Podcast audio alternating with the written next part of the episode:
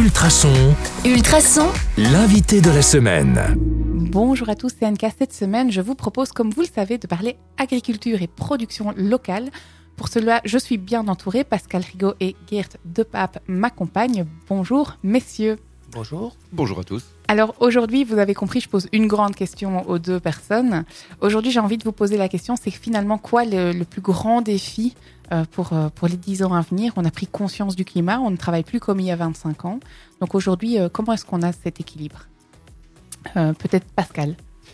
Alors, on est dans un monde qui change à la fois lentement et très vite. Euh, très vite parce qu'il y a plein d'habitudes euh, qui changent euh, pour le moment. Lentement parce que forcément, les changements ne se font pas du jour au lendemain. Et en ce qui concerne l'agriculture, effectivement, on a déjà constaté beaucoup d'évolutions au cours de ces dernières années. Il y a tout ce qui est agriculture biologique qui a quand même fortement augmenté et fortement progressé. Mais le défi, effectivement, est de retrouver un équilibre entre environnement et euh, production, euh, production agricole, production, qu'elle soit production locale ou production intensive, parce que c'est forcément dans les circuits mondiaux quelque chose qui existera euh, toujours. Et donc là, il y a effectivement plein de choses euh, à mettre en place. Depuis dix ans, en tant qu'échevin de l'agriculture, je vois aussi que les, la plupart des agriculteurs sont parfaitement euh, conscients de cela, adaptent leurs propres euh, techniques euh, au niveau euh, de, la, de, la, de la production. Et donc, c'est quelque chose qui effectivement avance. Mais il faut reconnaître effectivement que le défi est, est- est Colossal. immense, est colossal et immense. Alors, il y a évidemment des secteurs qui, qui avancent de manière tout à fait différente, comme le secteur de l'aviculture. Euh, nous avons un niveau, un cercle apicole euh, qui est actif depuis euh, 90 ans. dont les bonbons fonctionnent parfaitement. Voilà, Ma gorge leur voilà. dit merci. Donc euh, même plus de 90 ans, on en reparlera encore dans quelques, dans, dans, dans quelques mois. Et euh, la consommation du miel euh, local, du miel de production d'apiculteurs, pardon, c'est l'idéal. Euh, Mm. moi, je déconseille aux gens d'acheter du miel dans les supermarchés. Très souvent, il y a d'ailleurs beaucoup d'émissions d'ailleurs radio et autres qui signalent cela. Le miel qu'il faut acheter, c'est chez un apiculteur local. Mais pour, euh, pour ça, il faut, faut garder un certain équilibre. Là, je, me- je me tourne vers Gert. Oui. Pour garder ces abeilles, finalement, parce que le, sans, Ben- sans abeilles, pas de miel, on fait comment? Sans abeilles, euh, pas de miel.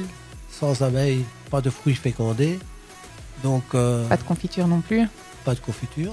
Mais je, je peux quand même vous dire qu'aujourd'hui, avec tout ce que nous faisons autour de nos plantes, pour euh, les préserver, euh, préserver leur santé, on tient compte de toute la flore, de toute la flore, des insectes, des... en un mot, de tout ce qui peut tourner autour pour garder tout ce- cet environnement sain et en bonne santé.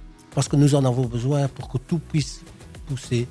Et en plus, je peux vous dire que toutes nos productions euh, aujourd'hui, toute la sélection des plantes, des plantes, aussi bien des animaux, est, plutôt est, dirigée vers des, vers des, vers des, plantes des animaux sains, résistants, à, aux, aux résistants aux maladies, donc ayant besoin de moins d'intrants, de moins de, De médicaments et de moins moins de d'assistance. médicaments, moins de voilà, Tout- toute la sélection, donc tout, tout notre monde de, de sélection est tourné vers cela. Donc au final, production peut rythmer, peut rimer pardon, avec euh, bien-être animal Oui, et, absolu- et- et équilibre. et équilibre de la nature, absolument. Donc vous, vous êtes adapté, c'est prouvé, on peut le faire.